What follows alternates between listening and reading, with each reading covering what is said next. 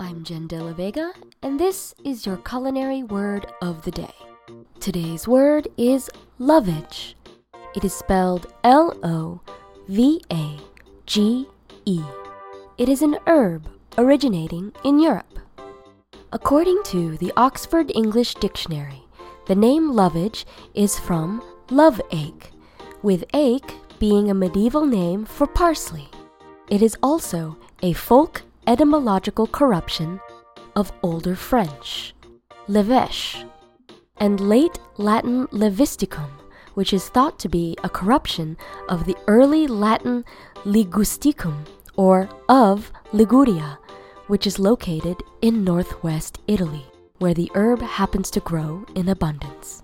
Lovage is known as Maggi plant and Maggikraut because its taste is reminiscent of Maggi soup seasoning. It makes sense because celery is a major component of mirepoix, or the vegetable base of most soups. In Perennial Vegetables by Eric Toensmeier, lovage is essentially a gigantic perennial celery. These young leaves and stems have a strongly aromatic celery flavor that is usually too intense to eat raw, but it works fantastically well in soups. Some gardeners blanch lovage in the spring for a milder flavor that is enjoyable raw. You can also find this word in Llewellyn's 2016 Herbal Almanac. Thea Fiore Bloom writes Why does lovage keep cropping up in an American kitchen in the Southwest? The answer is because Georgia O'Keeffe loved lovage. It was her favorite herb. She has this in common with the medieval Emperor Charlemagne. She goes on to list six ways to love lovage. 1. Roast it in a chicken. 2. Candy it. 3. Pretend it's bok choy. 4. Make soup.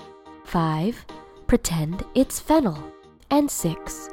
Use the mature hollow lovage stems as savory Bloody Mary straws. For further reading, visit the Irish Times for a breakfast hash with morcilla and lovage. Special thanks to Martin M. for submitting today's word. Follow Culinary Word of the Day on Twitter at CulinaryWOTD. If you'd like to support Culinary Word of the Day, visit patreon.com slash randwiches. That's patreon.com slash R-A-N-D-W-I-C-H-E-S. I'm Jen De La Vega, and this has been your Culinary Word of the Day. Next time on Culinary Word of the Day, we go not quite vegetarian.